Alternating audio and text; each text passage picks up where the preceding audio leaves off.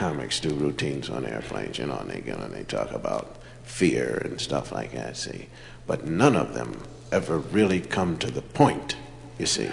And the point is this I do not hold in what's on my mind. See, I speak up. When I, as soon as my foot hits the plane, I speak out. Hope the plane don't crash! yes, sir. I speak right out. Sure, it shakes up a lot of people. But they're angry because they didn't say it. I got on one plane, I said, Hope the plane don't crash. People said, Here, here. And it was the pilot. I'm telling you right now, a lot of you get drunk, you just, oh, yeah. and then you say, we landed, always safe again, sober right up. Okay, good enough. And I'll tell you something else. I want to know when the plane is going down. I don't want any stewardess walking by saying, oh, no smoking, just for fun. no, sir. I want to prepare myself for that crash. Guy, the worst thing in the world to do is die while you're reading Life magazine. Hey, everybody. Thanks for joining me again, uh, as per usual. And I'm sorry, that's probably the second time I said that because I know there's a, usually an introductory track. Anyway, uh, this week I have with me Matt Buchholtz. How are you? I'm doing great, thank Yeah? you. Yeah, Let's point Doing this well. towards you just in case. Oh, it yeah, sounds fine, but oh, this is loose now. Oh, that's fun. Uh, hey, everybody. I hope you like the sound of that shit because there we go. Okay, that sounds fine to me. Yeah. Let's just hope sounds good. Yeah, it sounds. Well, let's see. Yeah, sounds good to me. All right. How's it sound to everybody at home? Really good. Thank you. Okay. All right. So you wanted to talk about an album, and I say this a lot that I've never heard before. Uh, I probably should have, considering it's the origin of Fat Albert, et cetera, et cetera. Mm-hmm. But it's Bill Cosby Revenge. Yeah, I lo- I loved it. I, I wanted to listen to it more. It doesn't always happen. Why did you? Is this why is this one so important to you? this one for me, like growing up when I was a kid, I grew up in a small farming town of like 500 people. Shit, So um, it was an hour to the nearest city. Yeah. So there wasn't much to do, and I listened to my dad's records a lot. So I got a lot of Styx, a lot of Journey. Yeah. And also a lot of Bill Cosby, which was kind of interesting Yeah. considering you know, middle of rural Washington. Right, right. But uh, Revenge was like one of the ones that I listened to over and over and over again on my dad's record player, like growing up. Mm-hmm. And uh, then upon moving to California, I got all of my dad's records as kind of a moving out gift. awesome. and so it's uh, maintained its spot on my playlist throughout the years. Yeah. But it's just such a solid album as Yeah. far as comedy goes. And I feel like a lot of my comedy comes from listening to Bill Cosby's work, like the pacing Yeah. and just his overall storytelling method is so great. Like, Mm-hmm. There, I don't think there's anyone that compares to how he just relates a tale. Seriously. Let's talk about what you do comedy wise. Let's talk about like your, your you do sketch. You work at uh, Groundlings. Yeah, I do. Uh, I write sketch comedy for uh, BoxSeats.tv. I've uh, taken a couple classes in sketch. I work at the Groundlings. I do a lot of their graphic design work there. Awesome. But you got to be surrounded by that whole comedy environment. And uh, then I'm part of a uh, podcast called Crit Juice, which is Dungeons and Dragons with uh, a bunch of comedians and actors as a drinking game. It's awesome. So That's so good. uh, get a nice little mix of uh, my comedy where I can get it. Right. I mean, and that's that. I mean, that podcast. I, I apologize again. I haven't heard it yet, but I will listen to it. I love the I, idea that because D and D is very much. Uh, it's good for you if you're an improv guy. it, it's amazing. It's all character based. You come up with this point of view from a character, and you just get to run with it. Like we've got everything from this guy who's like half dragon and he talks like Dirty Harry, to a guy who is a rabbit man who just is all about eating and like sleeping with women. it goes, Holy shit. It just spans the spans it all the way across whatever character you could come up with. That's so good. And you play for what you said six we, we hours. play for six hours at a time so that you get that full arc of like we started drinking we're drunk we are way too drunk Holy shit, that's so good. I love it. I uh, uh I'm curious then, like you said, you grew up, I grew up in a rural area too, about the same amount of people, so it was like rare that you get to see, listen to anything different. Um, was it all Bill Cosby that he had sitting in his collection, or do you have any more comedy? he as far as comedy goes it was almost only bill cosby and it was like bill cosby revenge uh, bill cosby is a funny guy right Yeah. and uh, bill cosby is uh, the kids one uh, I forget what that one is Oh, even shit. called, but uh, Bill Cosby and his children. Uh, when I was a kid. Oh, right, right, right. Yeah. Yes, okay. uh, which were great ones. And then somehow I have a mix of like other Bill Cosby uh, bits that I don't even know what album I got those from because they're Uh-huh. not part of my dad's collection. But like uh, the track and field high jump Yes, bit, yeah. which is probably my favorite Bill Cosby piece, is on no records that I own. Oh, okay, okay. but it's always one of those ones I always think is on, you know, Revenge or on one of the ones I own. But I, I don't have it except for digitally. Right, right. it was kind of cool listening to this. Let me grab it Yeah. because um, the track. Da, da, da. Okay, let's see. Is it going to be obviously named for me? Uh, maybe. Uh, let's see. Well, actually, you know what? While I'm trying to find it, Yeah. you tell me your favorite track, and we'll My talk favorite about that track on this one, like I love uh, Ninth Street Bridge, Mm-hmm. which is great. it's just about Weird Harold and Bill as kids trying to watch scary movies Mm-hmm. in a theater, and just you know, it's a constant one-uppance of you know how can we. You know who's going to see the monster first? Yeah. Eventually, getting stranded until 10 p.m. and their mom's not going to pick them up, so they have to go home. And just like yeah, the monsters are out. It's 10 o'clock at night, and the way that Bill Cosby tells it, you know, he's just like you know, it's 10 p.m. The monsters are out. it was just such a fact of reality. The way that he says it, it's such a fact of reality when you're a kid Mm-hmm. that like you're just right there with them. You remember those times when you're like, oh god, this is horrible.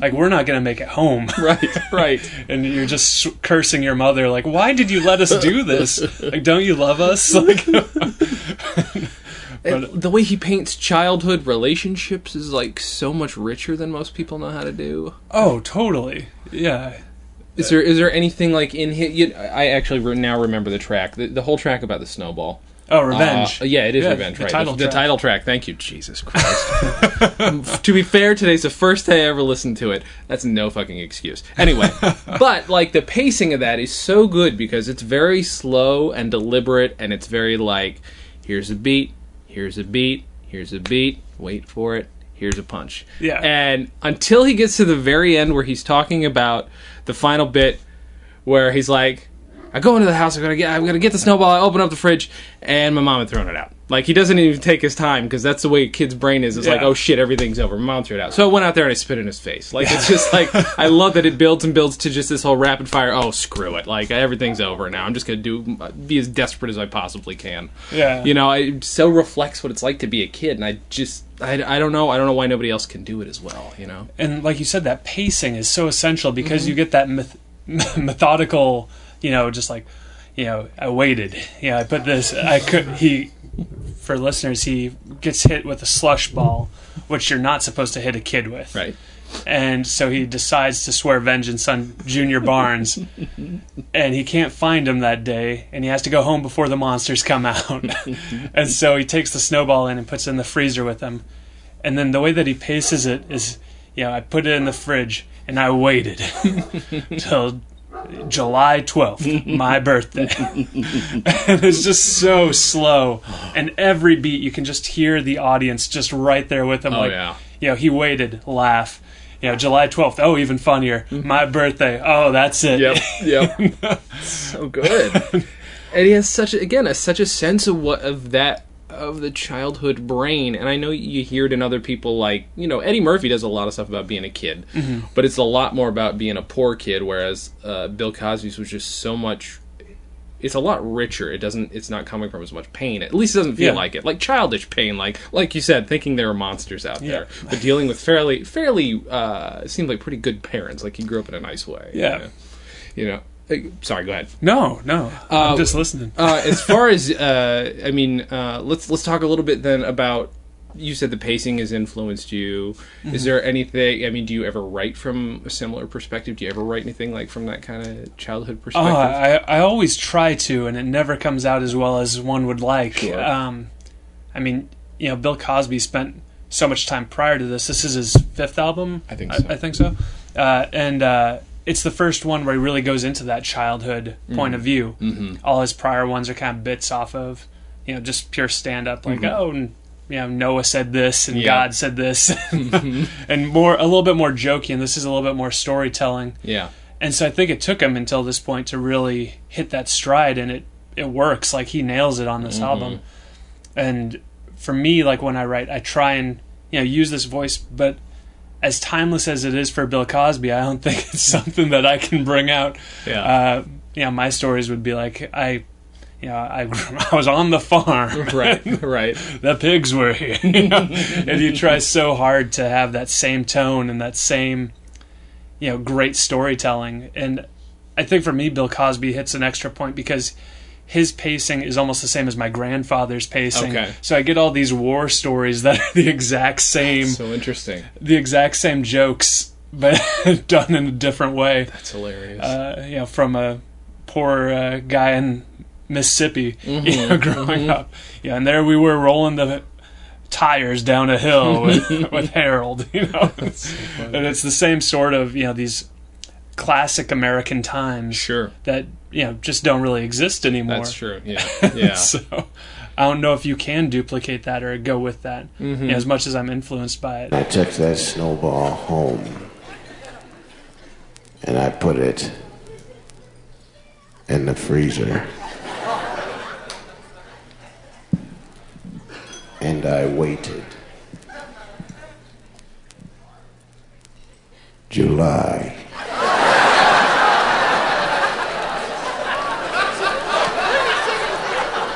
July 12th.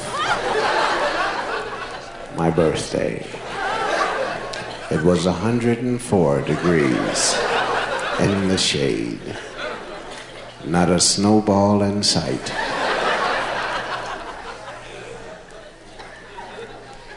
Junior Barnes was sitting on the steps in front of my house.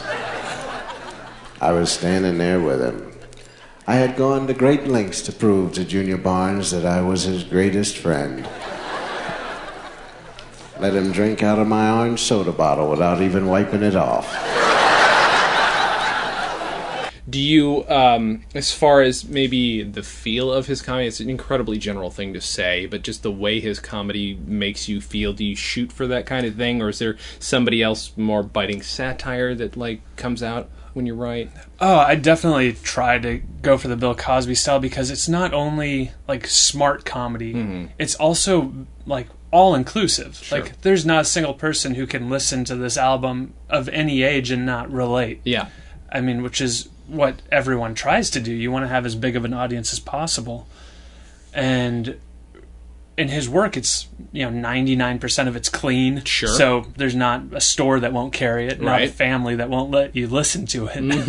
um, you know, you're going to be laughing at it as a an adult remembering your childhood or as a kid being like, "Oh yeah, you know, this is exactly how this goes." yeah, uh, and so I think I really try for that because even when you look at just the beats, like we were talking about earlier, he's got you know here's the bit, here's this other bit, you know, building up, and then he has a punchline, and you're like, oh, that's it, and then he has one more, Uh, and he yeah. he always gets you with it, like, uh, Buck Buck is like.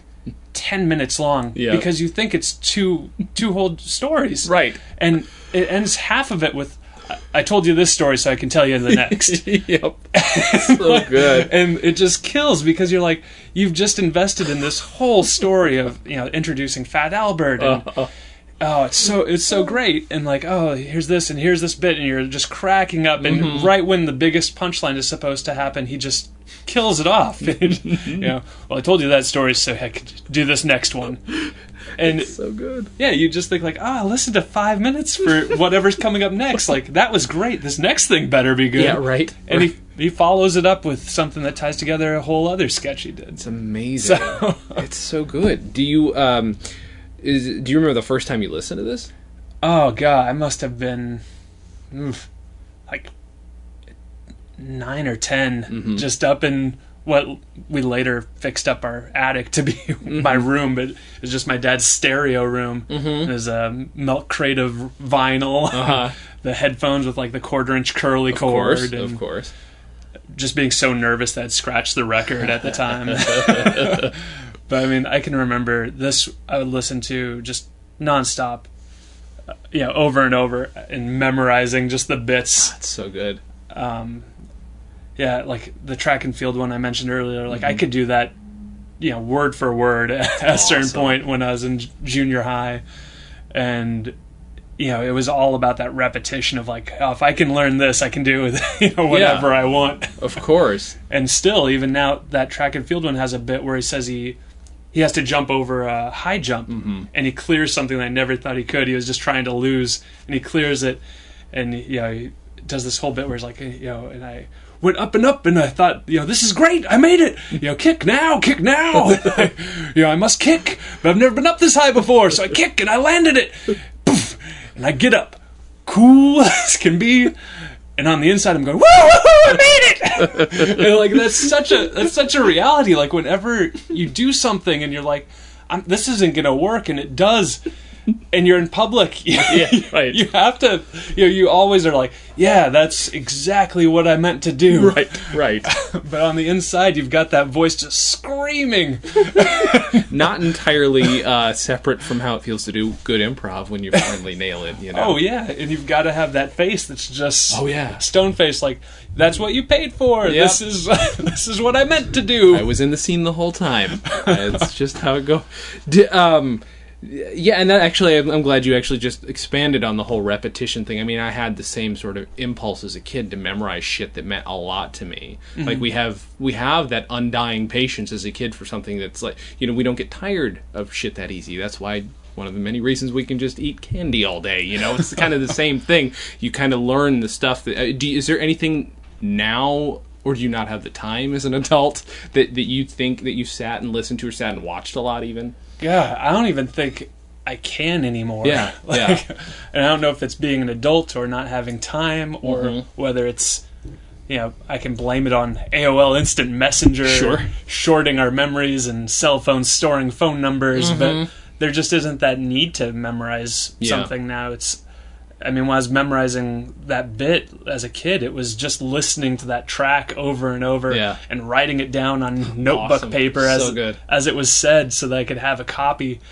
And you know, now I could probably Google search, you know, Yes, you Bill can, Cosby yeah. track and field dial, Right. you know, and it would be there. So there's, I don't think that there's anything now where I don't subconsciously know that there's, you know, a way for me to get it instantly. sure sure do you did you ever like did your dad introduce you to these albums or did you just find them and you decided to listen to it yourself they were just yeah i just found them i Mm-hmm. mean it was one of those things where i'd kind of go through a different album when i'd go up there and i'd Mm-hmm. have my favorites you know there was uh, fleetwood mac rumors Uh-huh. that i got listened to a lot that's awesome uh, boston you know all of the Styx albums man of magic equinox Mm-hmm. whatever had something that looked like an epic cover would be listened to that's good uh, a lot of Beach Boys, and I think there was like one exercise album that I put on once, and I was like, "What is this?" awesome that's a thing you don't hear or see anymore No, and it was such a surprise as a child. Like, this isn't music or comedy. like, what, what's happening? how early did you know that comedy was a thing you wanted to do i mean you're clearly sitting there writing this down for a reason did you know the purpose at that point I don't think I had any idea until much later in life that Yeah. comedy would play as big of a part as it has now in my Yeah. life. Um, you know, growing up, I wanted to be a paleontologist until I was nearly through high school. holy shit and then someone told me that I'd have to do uh, grant raising like my entire life. yeah and that didn't really spark my interest. I'd, That's I'd seen. Jurassic Park. I Right. thought that's what it was. of course of course All of us were very naive and thinking dinosaurs would be brought back anytime soon. i'm still fingers crossed Yeah, well, unless science has anything to do with it and half life of DNA. But uh, it's uh, yeah, I want to do that for a very long time, and I can still probably name every dinosaur I've seen in, in a store. awesome I still get very upset when people say Brontosaurus. uh-huh That was debunked in like '90. um, and then after that, I wanted to go into video game design, Mm-hmm. and so there's a little bit of writing that started making its way into my life at that point because Okay. you'd have to write scripts for your games, yeah and so I did a lot of computer science. Mm-hmm. And then it wasn't until midway through college that I started looking at like, oh, I want to do like cinema, you know, and I want to Yeah. write stuff, and I want to make these shorts, and I want to start going into that mm-hmm and it was never a thing for me where I could write drama, and it would always come out very horrible, Mm-hmm. Yeah. like very self-serving. Sure. Like this is my life, Right, yeah. and no one wants to see that, and it was never good, Right. I But, can relate. Uh, the comedy was such a better way for me to express myself and a better way to share, and I just love being able to make people laugh. Like, Yeah. that's that's one of the greatest goods you can do in life. Of course. And so being able to do that is kind of where I started aiming towards. Do you think you had that seed of, of, of sitting there, like, repetitively listening to the same thing? Do you think that seed was in your brain somewhere? It, it probably was because, like I said, between that and like my grandpa just going on and on about his stories. Yeah. I mean, every time I called my grandpa growing up, like once I moved out to LA, I'd give him a call like once a week, mm-hmm. and I'd always get like the same line from Leno, which is a horrible thing to have to hear. But Yeah. it's always the exact same like one liner from Leno. oh like, my god. yeah, I- it was a Father's Day bit where Uh-huh. someone called called home and would say, you know, hey dad, hey son, how are you doing? Good, Ian. All right, well here's your mom, and he would say Uh-huh. that bit every single time. It would be like, well here's your grandma, and, so- God. and it it became just kind of a thing where I knew it was coming, and he Mm-hmm. never knew he was doing it again. but That's so funny, though. I, th- I think through that, just the the way of comedy as a way of relating to people just kind of got ingrained to me through that. Mm-hmm. Okay. And through my family in right. general. Was your uh, your dad were your dad and your mother were they funny people too, or is it Uh, my dad can be very funny, but he has a way of reserving that. He's very quiet. Okay. Whereas my mom does 90% of the talking that happens in the household. okay? Even when my sister and I are home, she still holds 90% so of funny. that. And she's she's very funny and very caring and very interested in everything. Yeah. but uh, I don't think that comedy was a huge part, but definitely like that positive outlook and the optimism that comes kind of hand in hand with comedy was Sure. very encouraged in our household. So. That's awesome. That's good. Do you uh, let's let's go through. Are there any other tracks that stick out to you that like you absolutely love? Oh man, I don't want to keep this from you. You, no, sh- you like, should be able to so many, of, so many of these are great. Revenge is amazing. Yeah. We talked about You that. mean the one, the name of which I couldn't remember a few minutes ago? I'm sorry. I'm just gonna hammer that that Uh, nail in. La la la. My name is Erica, and I love you both. Ding. Now, I said to my wife, "Look, this is great. You know, like we got to have another one right away. You know, before we lose whatever we have going for us. You know." So we did. Now this second one, Beelzebub. First of all, she come out of the shoot a month early. Champagne in one hand, a cigarette in the other. All right, who's in charge here? You, the ugly guy, what are you doing here? I'm your father. Get rid of him, Momsy. Time you've been getting up in the morning? Oh, 8.30. Why, would you believe? 3.30. For no particular reason. And this is the way I cry. How's that shaking up your spinal cord? Two Daughters is very Oh, fun. yeah. It's one So good. Those and those voices. I love his voices. I, it makes me wish that I could see this live Yes. because there's so many times in Two Daughters where the crowd is just uproarious Yes. and you don't know what he did to her. yeah, because there's a couple really long silent bits where I'm like, "Fuck, I'm Uh, missing something here." Uh, yeah, he just goes through what it is to be a father Mm-hmm. and how I think everyone's had at least a younger sibling or Mm-hmm. knows someone who's had a kid or a younger sibling where there's a trick that the kid has learned. Yep. And he talks about that in that one. It's so funny. Just trying to get his mom to hear the kid say hello. Uh, the tank. I, th- I think my sister did the tank as a speech spelling math monologue Oh my god. about him flushing a t- woolen top coat down the toilet. It's funny how people use really great bits like this in life. I, I had, uh, and I don't know if you've ever had anything remotely similar to this. It's a weird thing. Uh, in high school, I listened to a lot of comedy, but my parents didn't have any Bill Cosby albums. I had a math teacher, and Ron Perry, if you're listening, I hope you are. You're a son of a gun for doing this. He would tell us stories first person as though they were his. I had no idea Chicken Heart was anybody else's, but like he literally would tell us that shit Yeah. as though they were his own stories. And it's funny, like people can use that stuff, and if if you pick up on the way it's told and why it's being told that way, you can. Some people can do it justice, and apparently he did. and uh, smoking has one of my favorite bits because it's such a reality when you deal with kids. It's about uh, him going into the uh, bathroom in school as a child, and everyone's trying to smoke one of their dad's cigarettes, and they're breathing it in and just seeing how long they can hold it.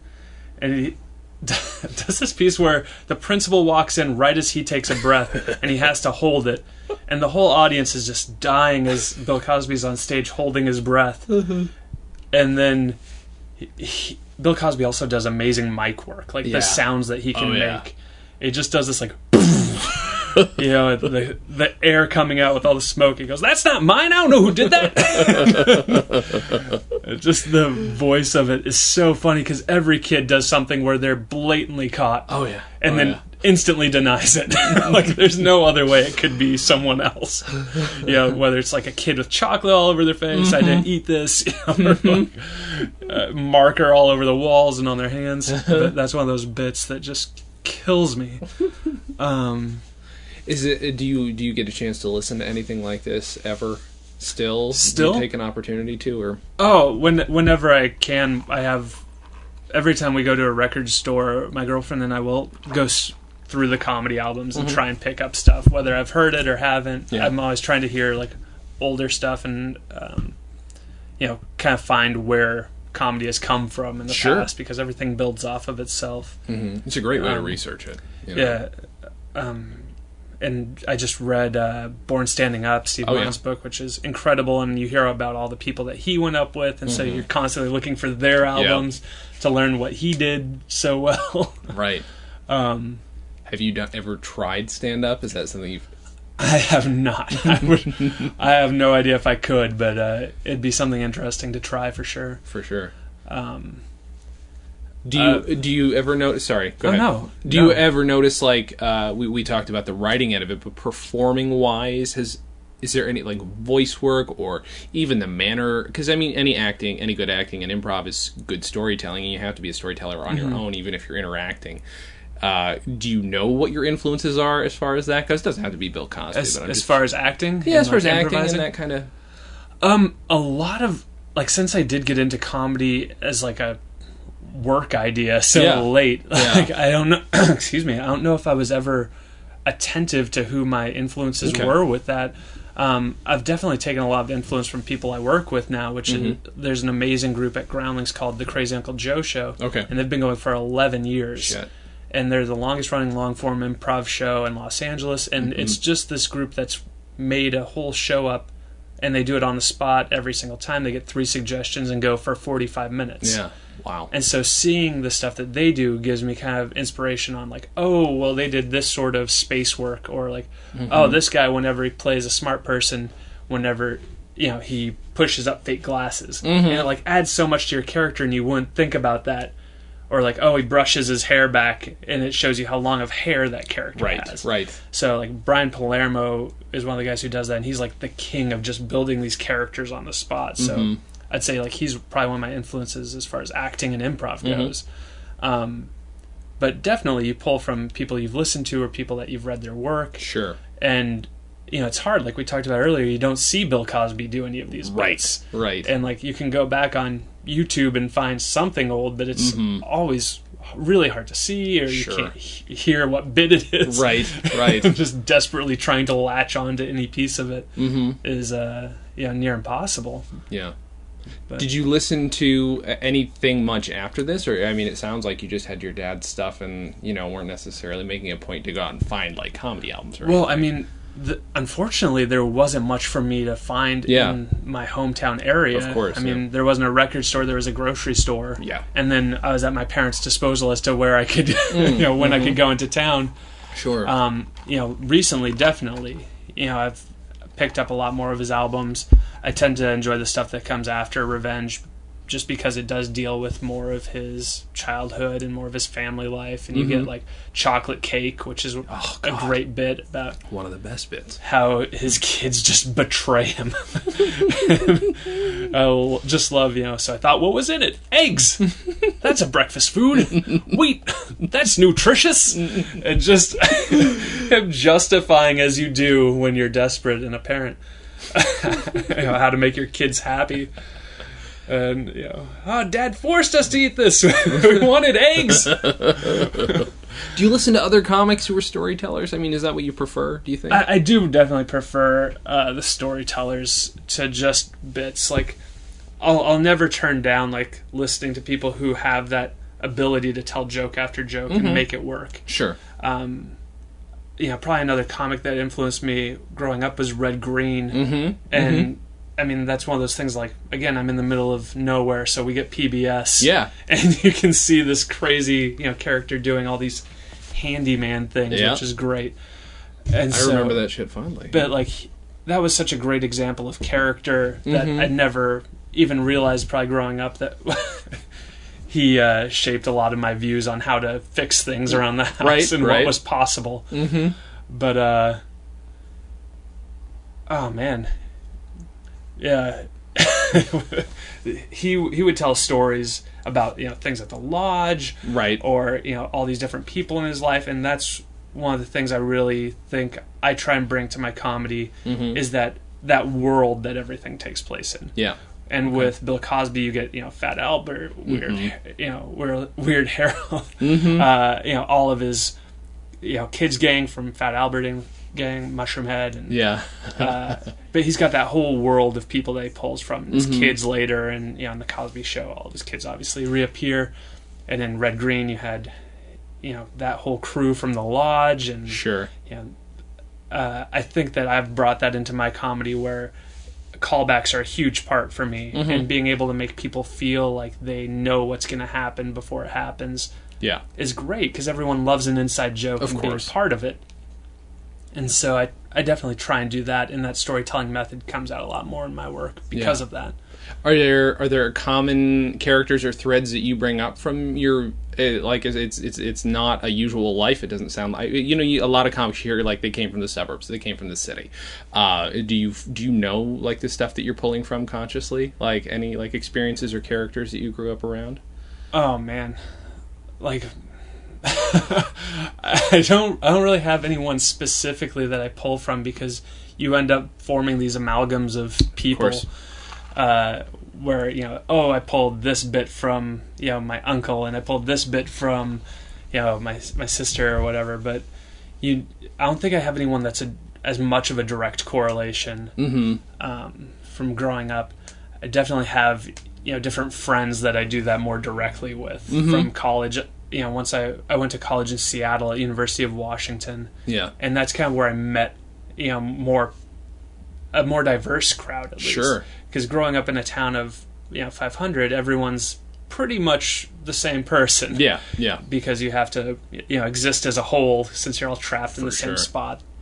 Um, so you all learn to get along, and you have that face that you are when you're with everyone, and they all have the exact same face for you. Right. And so once I got to Seattle, it was like, wow, here are a Yeah. billion types of people. Yeah. So I think it was at that point that I started really being like, oh, this is this sort of person. Oh, Mhm. this is this sort of character, and realizing where I could use those in my comedy. now when I was coming up, see, I was an only child for seven years. I had that blessed moment for seven years.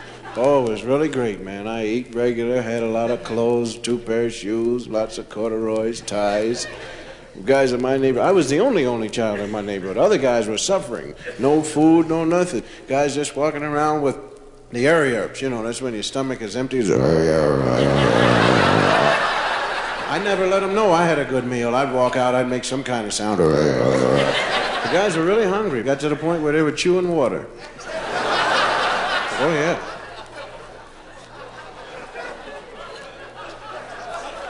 Then my mother comes up to me one day. I'm sitting around reading a comic book, you know, cooling it. And she says, You're going to have a little brother or a sister. I said, Why? You unsatisfied with my work? No, I'll make improvements for you. What are you bringing other people in the house for? That's kind of a cool culture shock that I feel. I got the same thing when I moved from a town of like like you, around the same time Yeah. as you to Chicago, and you get this. Uh, so, I mean, for me especially, it was like a huge ethnic diver- diversity I'd never seen before. Oh, total. Only on TV had I seen a black person, pretty much. Mm-hmm. And there's no offense to the, the one black family that was in my town. I had not grown We up. had one you know? as well. You know, that's it. and that's so weird to say now, knowing knowing that I live in Los Angeles. But uh, you you sort of feel like, well, shit, I'm I'm kind of culturally crippled. I have to catch up now. In Yeah. a way, you know what I mean? Yeah, I mean, we we had the one black family in our town as well, and it was almost just not spoken of Yeah. because they were just part of that town. Sure, sure. and uh, to see like you know they too were all filling in that exact same face with Mm-hmm. everyone else so it was really interesting like you said that culture shock of like oh you know there are all these different cultures and this is how they uh, typically interact with everyone Mm-hmm. and getting to like really learn those and appreciate those as Yeah. different characters like Right. it was great Yeah, and I mean also comedic perspectives because you get to see people who didn't grow up with you, who are of a different ethnicity, came from a different part, or not just ethnicity. Obviously, there's a, a, every different type of person possible, not just ethnicities, but you know that kind of uh, that that really seems. to... But at the same time, you've got somebody like Bill Cosby. Who you sort of still feel like, and I know he probably grew up with a, a, a lot more uh, diversity than we hear about in his work, but people clearly didn't think of him as a black comic. Right. Well, Bill Cosby actually got a lot of flack for this, Mm-hmm. and you know, being a comic in the late '60s, early '70s, and especially fairly young. He was in his early 30s when he recorded this. Mm-hmm. He got a lot of flack for not talking about race, Right. Because that was such a hot topic, and like, why aren't you pushing this? Yeah. And he's. Uh, I don't know if it was an interview or what, but I saw a nice quote on the internet, and I'm Mm-hmm. going to believe it's real. um, where he said, like, you know, well, I tell this joke and it makes me laugh, and there's a white guy in the audience and it makes him laugh. Mm-hmm. And so we're both identifying with the same thing. We must be alike. Right. And, like, you know, well, I'm kind of doing my part for, you know, race relations just by, you know, finding similarities. Mm-hmm. Of course, yeah. And he always had to kind of defend his comedy, which I think is so interesting because, it, like I said earlier, it's all family, fr- you know, Oh, yeah. family friendly, and like, what could be controversial about right. you know these kids playing in the street and Yeah. like yeah. just growing up in America? and you and the thing is you only know that the character of Bill Cosby as a kid when he's talking about it is black because he's black. You you're not hearing I, I hear nothing in there that's foreign to me. You know, Yeah. not that it would should matter, but you know, if if you are like a scared white person who's never seen somebody who's black in real life, this is gonna this is gonna still suck you in just as much as anything else, which is like that's beautiful art right there. Yeah, You know, that's a great, and I I think that's something we all strive for as comedy people is to suck everybody in Yeah. with with a perspective. Fi find that full audience that can appreciate Mm-hmm. your work. Yeah. Yeah. Do you? Uh, w- I'm just curious. Then has uh, I, I have to assume then your your sensibility now as far as comedy has uh, you know grown since you you know had these maybe these limited influences as a kid in in uh, in you know in a farm town. Um, do you know? Can you peg like maybe growing when you started going to college? What, what the new influences were then?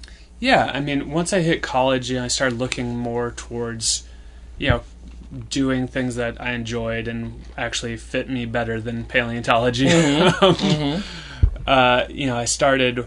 You know, we had a great little indie movie theater on campus, and well, just off campus, but technically, I think within the campus limits. Oh, okay. uh, and so I started getting to see you know uh, films from everywhere. So you started seeing, you know, um, I mean, sorry, this is going back again. No, but fine. like Mm.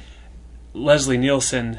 Uh-huh. Any of those parody movies, you know, Airplane, Sure. Naked Gun, Police Squad, Hot Shots, Mm-hmm. those were all things that just killed me as a kid. I like, bet. and I think realizing that that was something that was dying out a few years ago once mm-hmm. maybe Scary Movie 2 happened. Yep. It was heartbreaking Right. in recent years. Yeah. Because that's still like all of those on DVD exist in my collection, all of mm-hmm. them on Blu-ray. Of course. You're not you're not gaining anything. They were they Right. were- Yeah. Those original film stocks don't exist. They're not Right. getting improved. No. But uh, you know, every everything that comes out in the future, I will own all of those Of course. again Of course. but uh, in college, you know, I started being exposed to a lot more, and not just through what I found myself, but through what other people were finding. And it was so odd because at that time it was like when American Pie was really big, and I was like, that's not really my thing. And like, yeah, finding, you know, it wasn't about finding like controversial comedy or sh- that shock comedy that was so big in the early to mid 2000s. Yeah. It was about finding like what actually like makes people laugh and like Sure. comedy again as a way of connecting people and Mm-hmm. like that acceptance of someone through comedy or that uh you know making everything all right through comedy almost became part of you know what I appreciated Sure.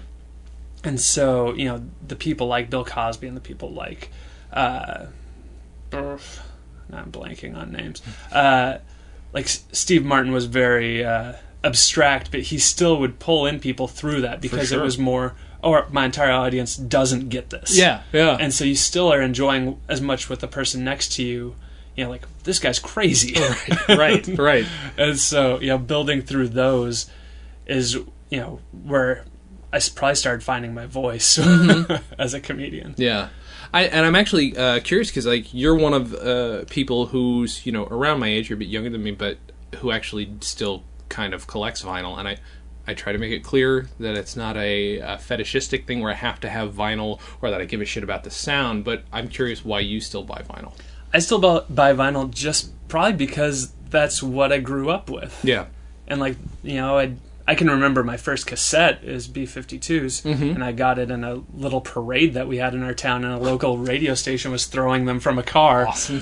but um, I don't collect cassettes. But you know, growing up and just that nostalgia for the time, I guess, of listening to my dad's records, I just continued to collect them. And like one of the ones that it's not comedy album, but one of the vinyls that like I needed, and my girlfriend bought me for Christmas last year, which was huge, was uh, Buckingham Nicks Uh-huh. which I just needed for s- some odd reason because my it was one of my dad's favorite records, Uh-huh. and he had lent it to someone when he was in college or just out of college, and they had left it on the back of their car, Oh. like in the back window, and it just warped, and he had never been able to find it since Oh. because we were in that farming area. Yeah. the internet wasn't around to get it. And so, like, I always had this thing, like, growing up, where it's like, I need that record because my mm-hmm. dad needed that record. Mm-hmm. That's awesome. And so I think vinyl for me is like one of those things like, you know, well, my dad wears Old Spice and his dad wore Old Spice, Right. so I wear Old Spice and we all drink Coke. like, so good. and it's, I don't know why, but that's just part of what I've always identified as being what you do, is the sort of person that you want to be Yeah. you know, and I, I, I very much look up to like my dad and my grandpa, and uh, so I think it just kind of imprinted on me that that's what you do. Uh, did you uh, now? I'm a little more curious too because you bring up your grandpa again. Um, as far as I mean, was obviously a storyteller, uh, funny guy too. Like Ve- just very funny, and I don't think it was always a a choice, but I think that he he does it.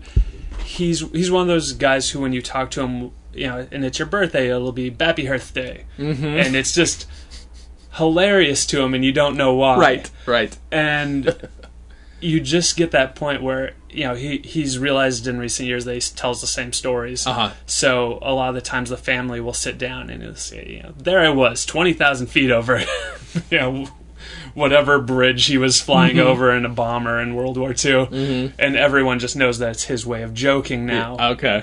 Or you know, anytime he saw my dad, it was he never hunted behind Old Red, did you?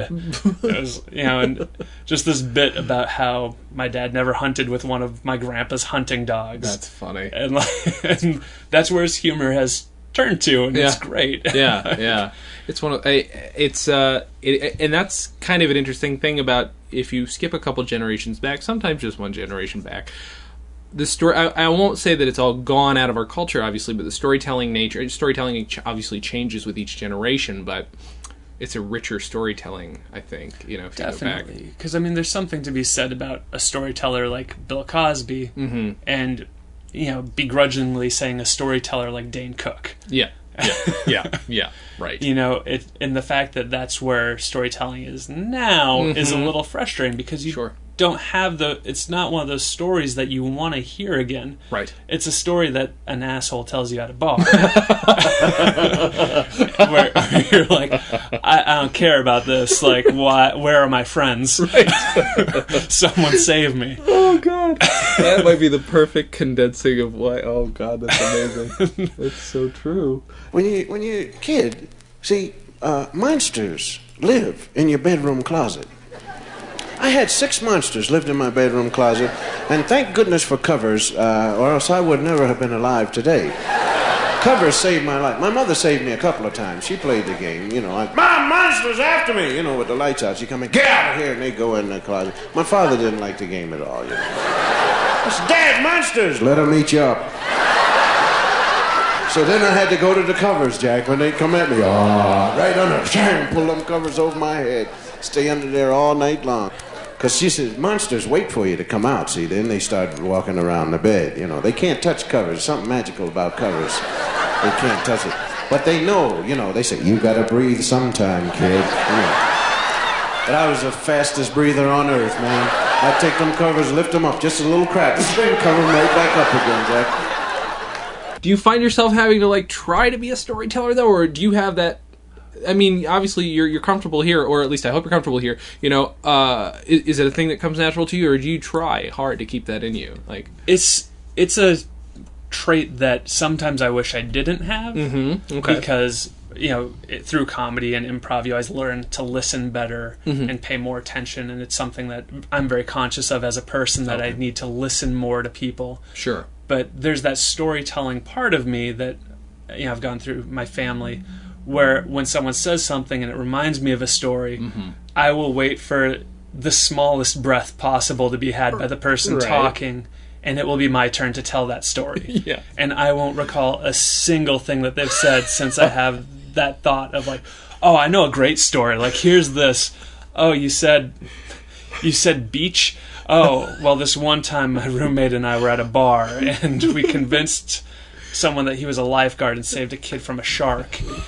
And I'll go into a 15 minute story. And if they interrupt me in a similar fashion, I will cut right back in with that story or whatever story their story reminds me of right, and sometimes it's really not funny. right, right, But you know, I'm definitely a storyteller in my life, yeah. As much as I may not want to be.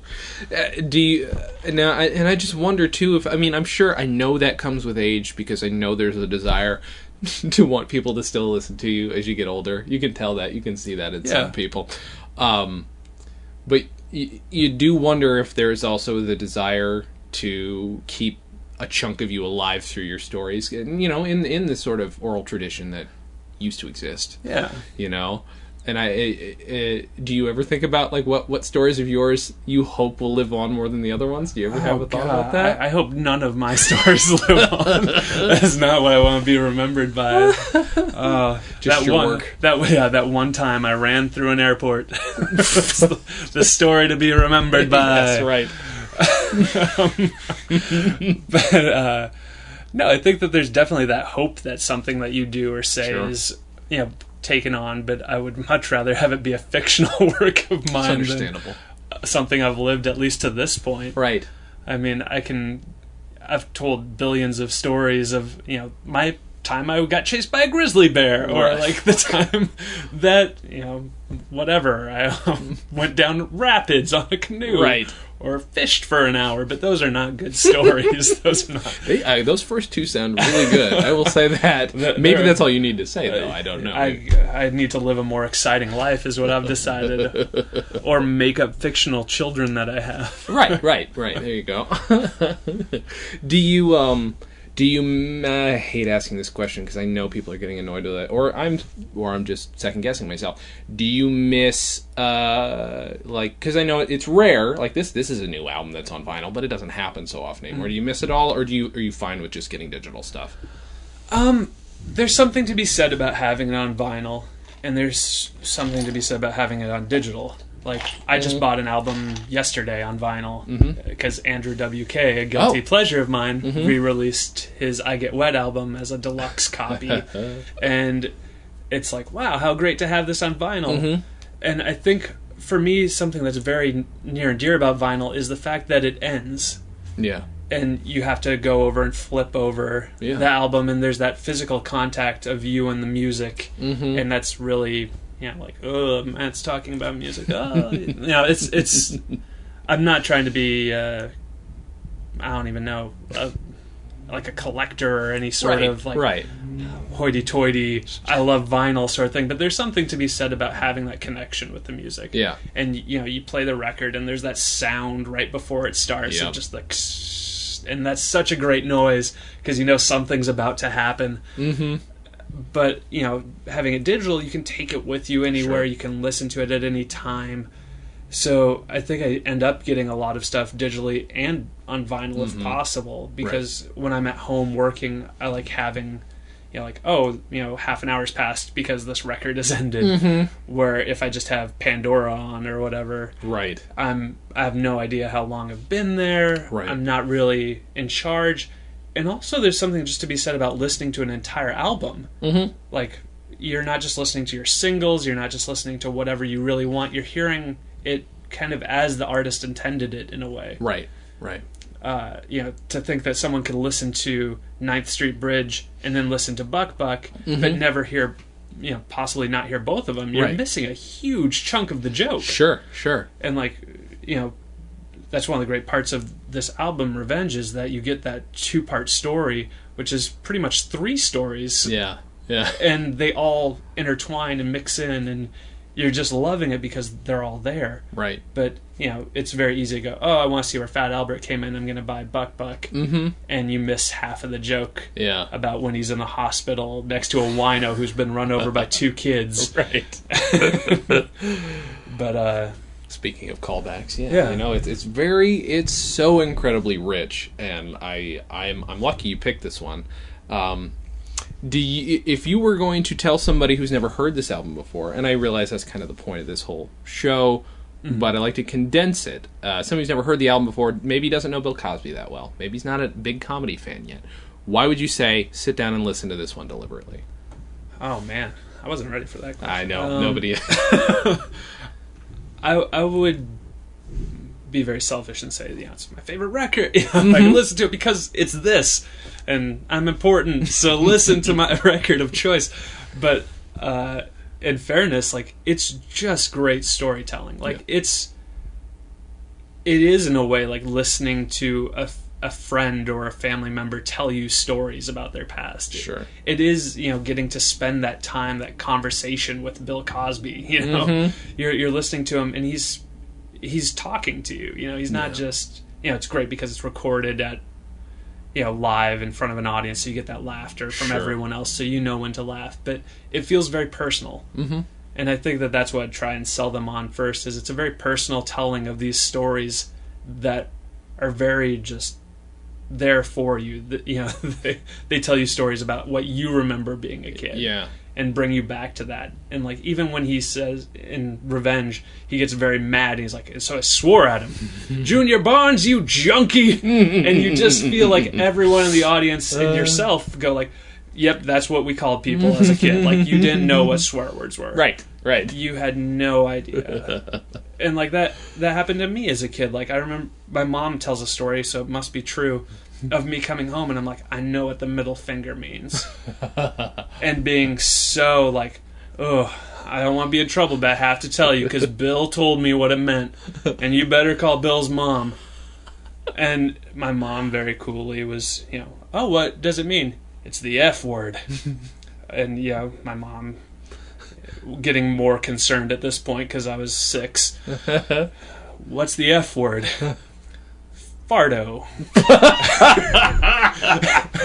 and me just like I can it's exactly like Bill Cosby. You have when you're a kid you're like this is the adult word and you're so serious just farto.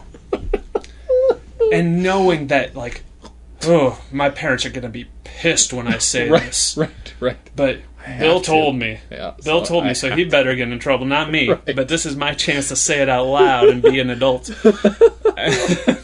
Oh shit. and you know, just imagining now being an adult and knowing what my mom must have gone through and Yeah. the amount of time that she laughed probably while I was right there. Mm-hmm. Holy shit! Yeah, you can't bite your lip for that. How do you? I don't know. I know if I had a kid and they told me that, I would never let them live that down. No, no, that's amazing. I'd probably ground them for saying fardo and right, let right. them continue to believe until adulthood that that's the worst swear word that they could say. Meet somebody who accidentally says it in public and just slaps them across the face. You do not say that word. Oh my god, it's so good. Uh, that's as good a reason as any. Uh, wh- uh, what do you have to plug? Twitter, Oh, Facebook. Yeah, yeah you can follow me on Twitter. My Twitter handle is at Matt is grounded for saying. Mm-hmm. for saying fart. Right. Um, or you can follow my podcast at critjuice.com or my twi- critjuice Twitter at, at critjuice. All right. Um, I don't really have any other ways of distributing myself. All right. I, I, I tried to tweet. Some people think it's funny. A lot of believers and a lot of Oh. One Direction fans follow me, Oh, so shit. you should too. is, is it they want somebody who can actually grow facial hair? Is that what it is? I don't know. Like I tweeted something, and a friend of mine tweeted it, and then Uh-huh. someone from Glee retweeted that. Oh, shit. So a lot of those kids followed me. Holy shit, that's pretty great. Uh, that's how I got ninety percent of my followers. what did you tweet that got that big I, of a I, response? I tweeted uh, something along these lines, and I'm horrible at restating what I've said. It's okay. Uh, whenever people in a movie all jump in a pool, Mm-hmm. I always think, "Oh no, my cell phone," because it's true. Like It is, cell phones yeah. cost so much money, and everyone makes it look like this spontaneous, fun thing to jump in a pool. But you can't do that after like '97 because you're ruining true. a very valuable piece of equipment. God.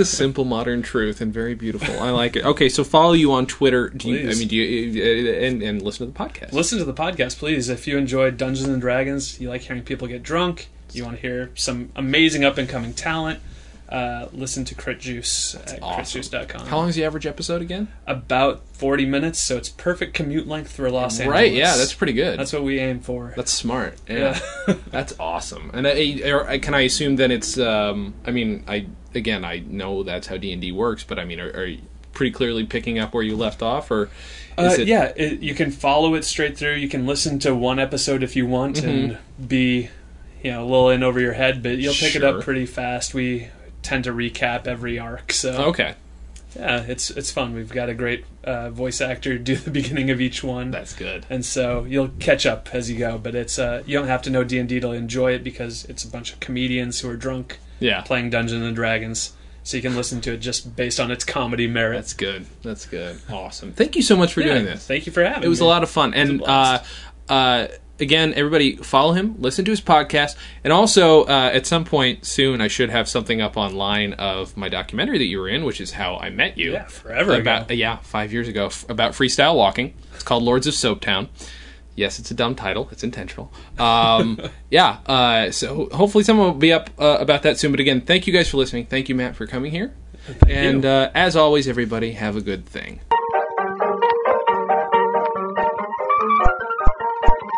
Comedy on Vinyl is a production of Stolen Dress Entertainment. It is produced by Mike Worden and is hosted and edited by Jason Klamm. Visit stolendress.com to listen to our other podcasts, read our blogs, read our tweets, watch our videos, and read our books. Please subscribe on iTunes, rate us highly, and write your reviews. You can follow us on facebook.com slash comedy on vinyl and Twitter at comedy on vinyl. Painted on the spot. She found a pair of overalls at the bottom of the pot. Him Nolan, he got ripping mad. His eyes were bulging out.